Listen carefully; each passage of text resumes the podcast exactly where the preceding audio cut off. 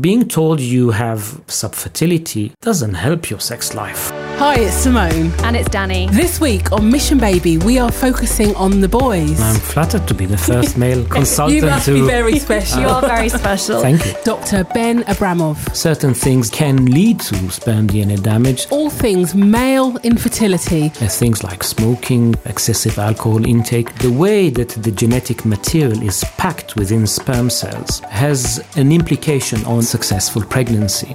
And maybe freezing sperm That's- This is so refreshing. It's It actually so is. fascinating because the onus has always been on women and egg freezing. So join us soon and don't forget to subscribe, rate, and review. On Spotify, Apple Podcasts, or Ask Alexa, And follow us on Instagram at the Mission Baby Podcast. or get in touch on the Mission Baby Podcast at gmail.com. So until next time, Keep the faith. keep the faith.